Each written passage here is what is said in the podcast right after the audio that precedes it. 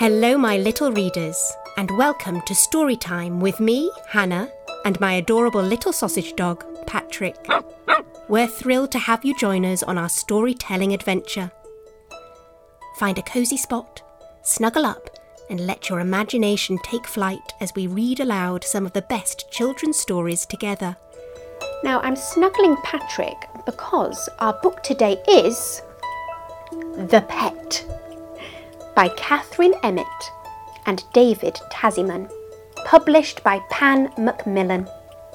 Now, I want to say a big thank you to Catherine as we reached out to her and we had a lovely little back and forth, and she has given us permission to read her books. So, a big thank you, Catherine. I hope you enjoy. Now, are you sitting comfortably? Yes? Then let's begin. Digby David slammed the door and dumped his bag upon the floor. Daddy, I demand a pet. Why have I not got one yet? Reuben's got a guinea pig. I want one that's twice as big. Daddy's hair turned slightly grey. I'll call the pet shop right away. I want this one, Digby said. The pet shop owner shook her head. This guinea pig has such long hair. She must be groomed with special care. Digby's face turned violent red. We'll pay double, Daddy said. So now that Digby had his way, he loved his pet. For half a day, but guinea pigs don't do that much, so Digby left her in her hutch. Lily Jean has got a cat. My pet's not half as good as that. Digby stormed. She says it purrs. I want a better pet than hers. Daddy's hair turned slightly grey. I'll call the pet shop right away. I want that one, Digby said. Mm. The pet shop owner shook her head. That dog needs walks three times a day. I'm sorry, but there's just no way. Digby's face turned violent red. We'll pay triple, Daddy said.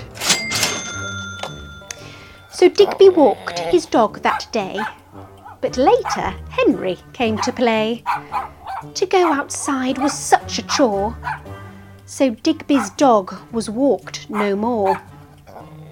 Digby yelled, Don't want my dog. Lola says she's got a frog. Deepak says that he's got three.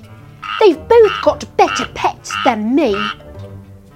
Daddy's hair turned slightly grey. I'll call the pet shop right away. Don't want a dog or frog or rat. Daddy! Daddy! I want that! The pet shop owner shook her head. Oh no, she very firmly said. You'd have to feed him twice a day and let him out to have a play. For if he's left alone too long, well, things can really go quite wrong. Digby's face turned violent red. Take all my money, Daddy said. So Digby loved his brand new pet, by far the best one he'd had yet. He boasted to his friends at school that his pet Gus was super cool. He fed him every other day and sometimes let him out to play. But soon poor Gus was just ignored and soon poor Gus grew very bored.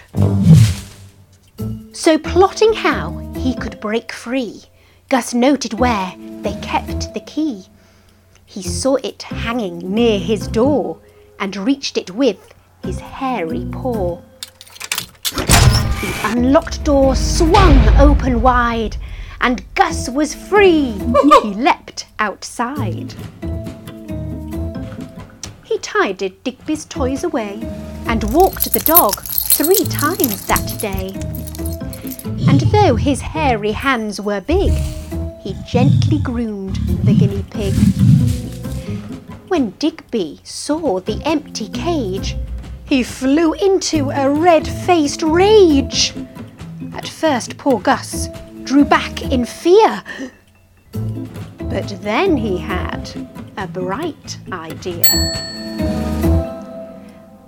Daddy made it home that night, he'd never witnessed such a sight. For Digby's room was nice and neat, and Digby seemed for once quite sweet. He went to bed when he was told. In fact, he was as good as gold. The real Digby was happy too, for Gus rehomed him at the zoo. so please be warned and don't forget. Make sure you don't neglect your pet. The end. I'm never going to neglect Patrick. I wonder what he would do. I don't want to find out. I hope you enjoyed that story, my little readers. We would love to hear from you.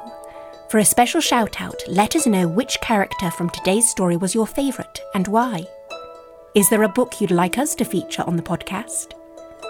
Send us an email to storytimewithan at gmail.com. Don't forget to include your name and where you're listening from. And to the grown ups, it would be really helpful if you could leave us a five star rating on Apple Podcasts or wherever you're listening, as it really helps the show reach more little readers and listeners. If you'd like to see the beautiful illustrated version of this podcast and to see Patrick enjoying the story, head over to our YouTube channel, Story Time with Hannah and Patrick. Until next time, bye bye for now.